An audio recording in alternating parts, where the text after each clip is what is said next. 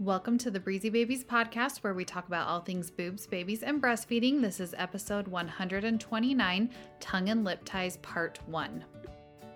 I'm Bree, the IBCLC, and I made Breezy Babies with you in mind to help ease your transition into parenthood.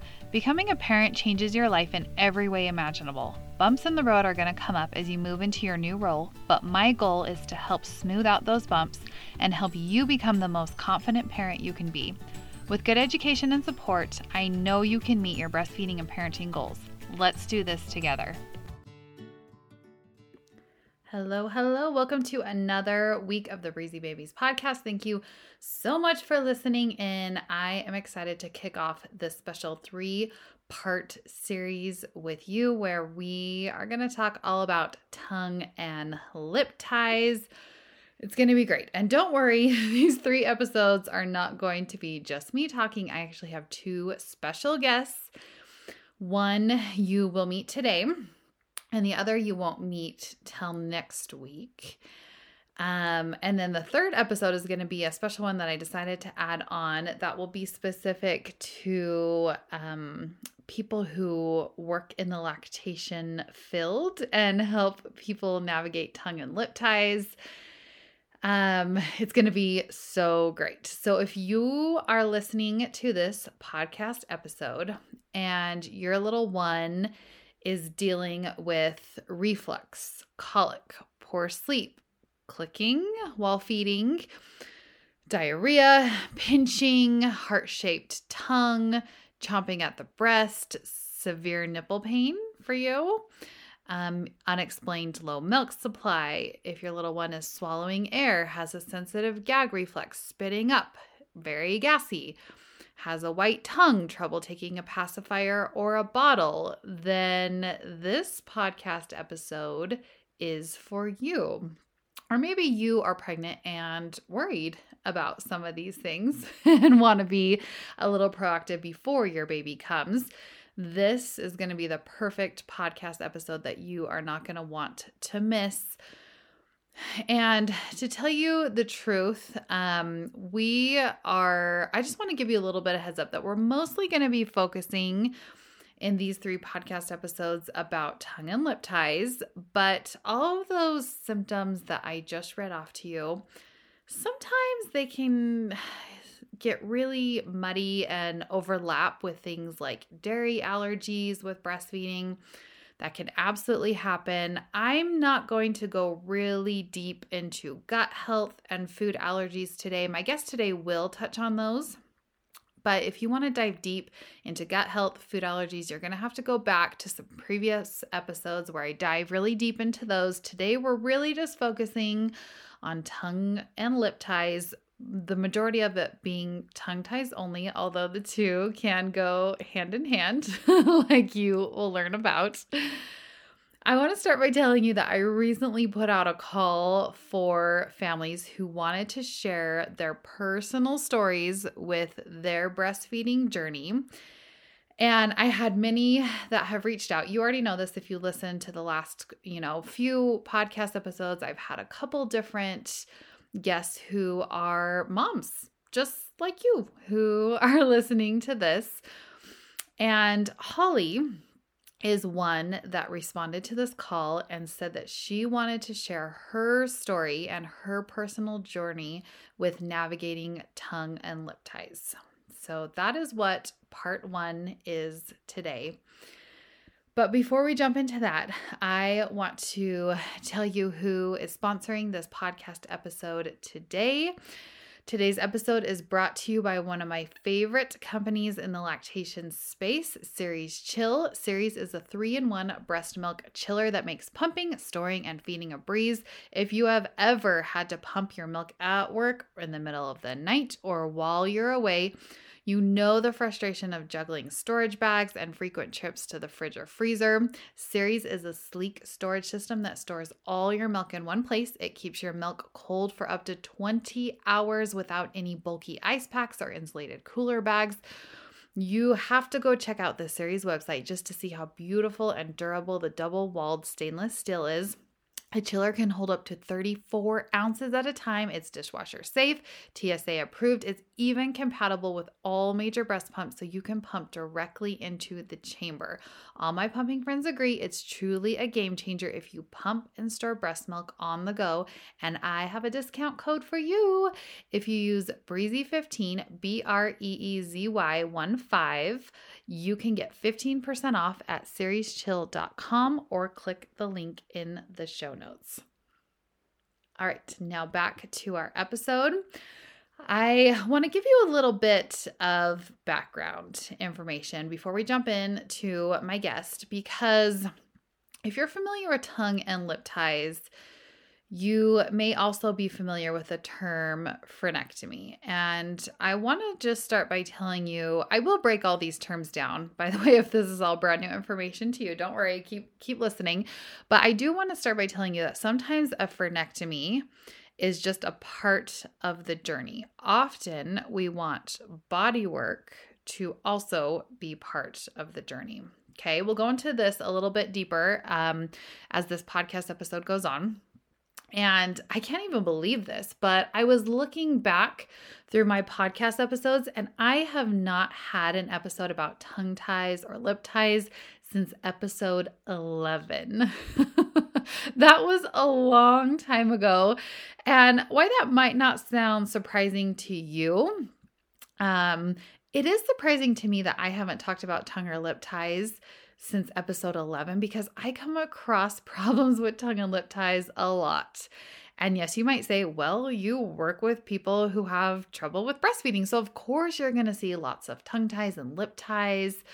And to that, I would say you're correct. I may have a skewed view of the percentage of babies with restriction and how that's impacting the movement of their tongue. I will also add, though, that I have absolutely seen many instances where a frenotomy saved a breastfeeding relationship. For some families, the pain and discomfort for both mom and baby were way just such at a high level that having the release done was the only thing that allowed them to continue on. So let's break down some of these some of these words that you're going to hear so that you have a really clear understanding of the definition. If you were to go and Google search tongue tie right now, a definition that would pop up would be a condition present at birth that restricts the tongue's range of motion. Okay, you also may see another definition for tongue tie that says a condition in which a person's tongue remains attached to the floor of their mouth. Another what I found is tongue tie is when a band of tissue connects the tip of the tongue to the floor of the mouth, which keeps it from moving freely. And I would say any of those would be correct. Okay. Now let's break down what frenectomy means. Frenectomy, if you were to Google this, it would say frenectomy is the complete removal of the frenum, including its attachment to the underlying bone, while frenotomy is the incision and the relocation of the frenal attachment. That can be done with scissors, a laser, there's a couple different ways. Now, let me just stop right here and say it's a little confusing to me and maybe to you as well over the years to know what the difference is between a frenotomy and a frenectomy, and if the release of a tongue tie is a frenotomy or a frenectomy. so, I have even listened to presentations at a lactation conference where the presenter explained that the release is actually a frenotomy because we are not. Um, actually removing the frenum, we are um, making an incision. And, you know, I found that most people in the lactation world, they actually refer to it as a frenectomy and not as a frenotomy. And you know, in the end, it might just be potato, potato. Like, we know what you're talking about, but I just want to explain my frustration that sometimes it's tricky to know what the exact right term to use is. So, in this podcast, um, we may use both terms interchangeably. And just know that whether we're talking about frenectomy or frenotomy, we're talking about the release of that attachment under the tongue. Another term that you're going to hear is body work. Now, body work is referring to an osteopath, a cranial sacral therapist, a cranial fascial therapist, a physical therapist, a chiropractor. Those are all options for body work surrounding tongue tie releases. Okay, this is all going to make a little bit more sense, and I will continue to explain um, what all this means, but I wanted to kind of set up the the foundation here so that as my guest Holly is talking to you and explaining a little bit of her journey, that you have a clear idea of what she's talking about. So I'm going to turn the time over to Holly in just a minute here, but I want to give you a little bit of background information. She is the mom of three boys, and she currently is breastfeeding her 10 month old. Now, Holly is a family nurse practitioner, so she does have some medical training, but currently she is at home with her boys. She loves talking about all things lactation, newborn, infant care. And prior to leaving her job, you're going to hear a little bit about that in this podcast episode. She talks about how she considered reflux, breastfeeding challenges, and food allergies to be of particular interest and as part of her expertise because of her own personal journey. So, without further ado, I'm going to turn the time over to Holly Logan. Hello, everyone, and thank you, Brianne from Breezy Babies, for welcoming me to share my story on the podcast. Um, my name is Holly Logan. I'm a mom to three boys and currently nursing my 10 month old. I'm actually a family nurse practitioner by trade, but I'm currently a stay at home mom. I wanted to share my experience with tongue ties because each of my babies have had their own challenges, breastfeeding challenges, and little did I know until this past year it would all loop back to tongue issues. If you are or were a tongue tie skeptic, welcome to the club, and I think you should hear this. There's definitely a lack of understanding and support within the medical community surrounding tongue ties. So I hope my story will help you be your own advocate and help you find or think about the resources you need. My story actually starts with my second son because we started to question if he had some true medical issues that were impacting mainly his sleep. He'd always been a poor sleeper. I blame myself for that. I just thought it was normal. Um, around age two, though, after we had stopped nursing, he started experiencing night tantrums. Yes, tantrums. It was horrible. Just screaming in the middle of the night, like, where was this coming from? Um, and also, even now, he's just never fully rested after being in his room for 11 or 12 hours. He doesn't get quality sleep, and um, he still doesn't he, at three years old. I had actually always kind of questioned his tongue being part of his sleep issues because as an infant, he had significant reflux, clicked with nursing like crazy, had abnormal green mucousy stools, and even though I hate this word in diagnosis, colic, colic symptoms. Um, I hate that word colic, but that's just what people understand. From about four days old, I knew something was wrong, and looking back, I actually believe his first stool was diarrhea and not just meconium. Later, I figured out he had something called allergic proctocolitis to dairy, um, but again, that's a that's a whole other story. Um, and as he got older, as I got out of that postpartum, overwhelming sleep deprived fog, that I just decided was normal, I started to question more and more why was this happening? He was so different than my first son, and it just didn't seem fair. I saw a lot of consults for colic in my office too, so I just become became obsessed with the topic, and I pretty much consumed all the literature I could on infant reflux. I wanted to help myself, but also all of these struggling mothers. Um, much of that reflux uh, reflux research outside of just giving some famotidine and take out dairy, which was frustrating, by the way, would lead me to the discussion of tongue tie. Tongue tie. this topic was kind of taboo in my office because it was dismissed as not a real thing or just a moneymaker for the dentist. It wasn't something we really learned about in school, so so much of my ideas came from my colleagues. And honestly, my husband's a dentist and he didn't believe in them either. Um, and an ENT told me that he didn't have a tongue tie. So why would I question it further, right? On top of that, I had so many babies in my office under my care who just didn't improve with feeding following their tongue tie revision. Um, and also, again, I was so sleep deprived, anxious, frustrated by it all. So I just kept doing what I was doing. I had never had supply issues, luckily, so we just made it work. But then I had a friend who dealt with significant reflux with her baby, who was found to have a significant tongue and lip tie. And although I don't want to tell her story, it's not mine to tell. We have had so many discussions about what happened with her and then with her second child as well. And for her second child, we felt she felt so much more prepared, um, and yet she still had significant struggles.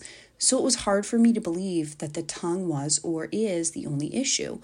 Or why, if this is such a problem, why wasn't there some perfect protocol for this? If it's so troubling for babies and mothers, why doesn't the frenectomy just fix it? And why did my kids not have trouble nursing and hers did? Why did her kids sleep pretty good at night? Mine didn't. Why do so many mothers struggle with supply issues if their baby have ties? Uh, babies have ties, and my, we didn't. That inconsistency is really frustrating and confusing, and quite frankly, I find it annoying. so, when my first, uh, third son was born, I looked immediately for two things. One, I wanted to see his poop. I prayed for yellow poop, and days later, I did see it and I cried. But I knew right away he had ties. His tongue looked kind of heart shaped. That first latch, it hurt. Um, it pinched like crazy. He was clicking a little, but not all the time. Uh, it was really his jaw. It just barely opened. It felt like he was gnawing on me, and it was almost intolerable. And this was my thir- third baby I had nursed, so I knew something wasn't okay. My first instinct was to ask for an osteopath uh, because I, am very fortunate the hospital I deliver actually has osteopaths on uh, on staff to help with babies.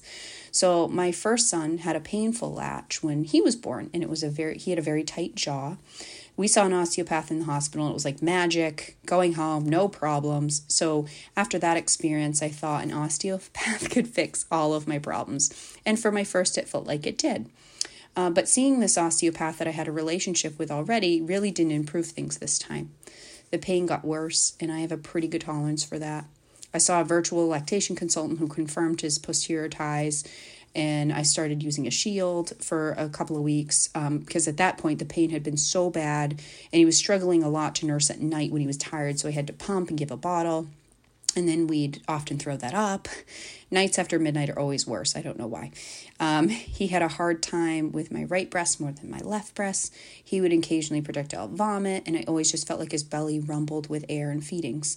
Um, and he couldn't suck on a finger and couldn't suck on a pacifier, and neither could my second baby. Um, it was a lot.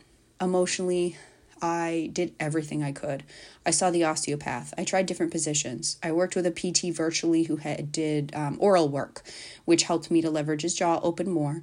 Um, I did an online course. I read a book about it. I met with a popular account online that is all about tongue ties and physical therapy. I'm a huge, huge believer in tummy time and rare, rare, rare use of positioners. I did it all.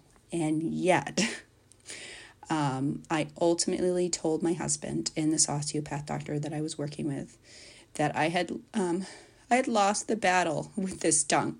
And sorry, I get a little emotional because I hate even saying that out loud that I had lost my battle with this tongue. Um, we got to the point that he was having a hard time nursing. He wanted to comfort nurse at times and he couldn't and would get frustrated or finally eat and sometimes projectile vomit, mostly at night. I think my final straw was a day he had maybe three feeds. Um, and we ultimately did the revision at 14 weeks old. I bawled my eyes out. I screamed. I, I probably cried um, more than him.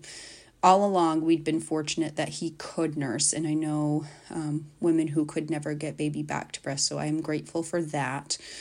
Um, but all of this has just been extremely frustrating and, and emotional. I, I think there was a huge part of me that just didn't want to admit the tongue was the issue and pretend like I could overcome these issues without a frenectomy. And by the way, uh, now after all of that, the stretches, the osteopath, the oral work, the frenectomy, um, we have challenges with solids. So we still have our challenges. So here's the next part of the story, and I think this is where it gets interesting. through connections, we found someone who does something called orofacial myology. You'll have to Google it. But I found her because my second son, Mr. Reflux, was having speech issues. As I started to do my own research for my third son, I started to make connections to my second son. Mr. Reflux now wakes frequently still. He had had those night tantrums. He grinds his teeth occasionally. Um, he also prefers to nap upright in the car seat. Um, has huge tonsils and adenoids. He coughs with food sometimes, um, more often than his brother. Uh, all things that have said to me these ties are impacting his oral posture, impacting his quality sleep, um, which I think is causing a lot of behaviors and tantrums that, as his mother, I feel exa- are exaggerated and not age related, but related to quality sleep, lack of quality sleep. So here I am with a three year old and a 10 month old with ties that are functionally impacting their sleep and eating. And oh, by the way, my first son definitely has ties, but priority wise, his, his brothers need the care first right now. And I share all of this because tongue ties are elusive, they're annoying, and just frankly, I think they're just pain in the butt. it's a tongue, right? Are you kidding me? All of these issues from a tongue. And on top of that, outside of this, Insiders Club of Lactation Consultants and select people on social media and some select people who've gone through it, people just don't get it, right? Specialists may not believe you. Many pediatri- pediatricians and ENTs and orthodontists don't believe you. And when I tell people I can't be away from my baby because he can't take a bottle because he has tongue issues, it's kind of embarrassing i get or i don't know i don't know how to explain that i know i don't have to but it is difficult to explain that it's so frustrating. So I wanted to offer you not a medical advice, obviously, but advice after hearing all of this if you've made it this far. So thank you for listening and hearing my story. But my first piece of advice is um, don't accept infant reflux as an answer. It's a symptom. But of what? Why would a baby, especially a breastfed baby, be born with re- reflux? Of course, there are babies who have true pathologic reflux, but that number is tiny. I saw reflux way too much in my practice. It just and it just doesn't make sense. Um, it would be good to think about food sensitivity, something called, I mentioned that before, a non IgE food allergy. Uh, my son had a dairy issue, um, but dairy, soy, and gluten are the top three. Um, elimination from that of those foods from your diet will change symptoms usually within 48 hours, not two weeks like most people will tell you. Um, really within 48 hours you should see some or change or improvement. And um, maybe look at your diet overall. I know when i'm stressed i consume a lot of caffeine and sugar. I know i crave chocolate postpartum. Um, please think about eat, always eating something with your first cup of coffee and limit caffeine like you would in pregnancy. Um, and look at, look at gut health. You know, did you receive antibiotics in pregnancy or delivery? Was your baby born by C-section? You may benefit from a probiotic after talking to your provider um, and your baby if one of these three things happen to you. Um, just please don't accept colic or reflux as your answer, um, as your final answer until you've explored other things. And second, look at that latch. Um, get someone to look at that tongue function. And you know what? This is one of those times that Facebook or social can be helpful to find that tongue person in your area. But I'll warn you, even my tongue savvy person, based on my research, isn't as savvy as uh, everyone says. Maybe he is, but he's kind of my only option. So online people may be your best bet but keep digging, keep reading. And if your child's doctor rolls their eyes uh, at this whole tongue thing, please remember that this tongue tie issue is not taught in schools. My husband's a dentist. He remembers one slide about tongue ties. I remember zero education on this. I'm not making excuses, but please try to take a breath and understand that breastfeeding medicine is not taught adequately adequately in schools. When I went to an ENT this week for my second son, he didn't brush me off completely, but he did hit me with the, well, there are no, uh, you know, there aren't sufficient double blind controlled randomized trials nonsense. And I smiled. I took a breath and for a place of empathy, just tried to remember that he doesn't know everything and that's okay. Um, but what we can offer is we know our children best. We can trust our intuition and know I knew that my second son's reflux was caused by that tongue. I really do believe that at this point, the reason he sleeps poorly at night is because of those big tonsils and adenoids, and maybe it's because of his tongue position. And my baby now, um, I get super frustrated sometimes because he doesn't take a bottle, which is fine. I'm with him, but um, he doesn't, and he doesn't take much for solids. But you know what? He can take milk from a syringe in an emergency, and he is starting to eat and enjoy some bites of food. I try to take a, a, breath and remember that every baby's and child's journey is different. His osteopath reminds me of that too, that some just take it in their own time and it's okay. I can only control what I control can control today. Um, he doesn't dissociate his jaw from his tongue, as his therapist says, which makes so much sense to me. And so we have to work on that little by little each day. Um, which leads me to tip three um, try to have a plan. I think it's it's very important to understand that tongue tie journeys are not linear. It's not frenectomy then done happiness. Um, if you're going to do the frenectomy, you need to understand the importance of fascial release, working with someone in, who does body work like a chiropractor or an osteopath. You need to know how to do the stretches, and I, I highly recommend suck therapy. This isn't something I did leaning up to the frenectomy because I didn't know my um, I didn't know enough about that, but no, knowing what I know now, I would have done more with um, suck therapy as well. So, if you have breast pain, your baby clicks when they nurse, they're super gassy and happy until they poop and fart, they snore, they projectile vomit, they can't take a bottle, they can't suck on a finger. That's a big one for me. They can't eat a piece of food without projectile vomiting. You've taken every course on baby led weaning and they still just throw everything up. Maybe something is going on. And if someone says they're fine, don't take no for an answer yet. Um, fortunately, there are people online who can help you through this. There are solutions, and I will tell you it's not an overnight fix, as I said. Um, I secretly hoped my son would have his revision and all the magic pixie dust would prevent him from having feeding issues, but alas, here we are. But you're not alone. You're not crazy. It's going to be a road, and it's a road worth fighting for.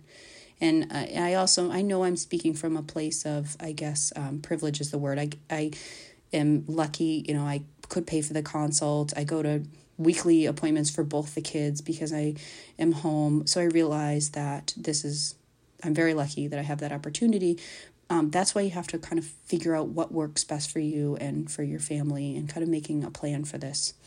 But I'm happy to help anyone find the resources they need if you need to shoot me an email or a message and setting up a consult with a, a lactation consultant um, that's savvy with ties like Brienne is definitely some place to start. Um, definitely a place that you need and someone you need on your team. So, again, thank you for listening if you've made it this far. I hope my own story has helped you maybe realize that things weren't perfect and you weren't crazy. I don't even know what the word is. I just feel like there was so much ignored with my second son. And for my third son, I didn't want that to happen. And I wanted to figure things out. Um, and that it's been a long journey. Again, he's three years old. So it's been a three year journey with him. And we're still figuring things out. But it's a journey worth fighting for. And uh, yeah, so again, thank you so much for listening to my story and having me on. And I hope it was helpful. Thank you. All right, wasn't Holly just so great? I'm sure you loved her just as much as I do. I love that her husband is a dentist and he said there was no tongue tie. I think that just makes the story even so much better. So, I want to remind you of Holly's top three tips that she shared today. Number one, don't accept colic or reflux as a final answer, dig deeper. Her tip number two was look at the latch and function. And her tip number three was have a plan. It's not for frenectomy and done. I love how Holly taught about teaching to be your own advocate. If you would like to connect with Holly, she is on Instagram at Holly with uh, at home with Holly NP. I will link her in the show notes so you can go say hi to her. Thank her for sharing her journey with her own kids come back next week. I'm inviting you to come back next week for part two of Tongue and Lip Ties. I have another amazing guest for you. I hope you love hearing from other moms and their experiences um, I feel like they're just so relatable because these are people who have lived through it firsthand. I walked this journey with many of my clients, but it's just a different perspective to hear it from the parent and what they went through because they're the ones who are with their baby day in and day out. And I hope you're finding it as valuable as I am. So come back next week for part two of tongue and lip ties. I have another amazing guest for you. And of course, I'm going to leave you with you are strong, you are smart, you are beautiful, you're a good friend to all. See you next week. Bye.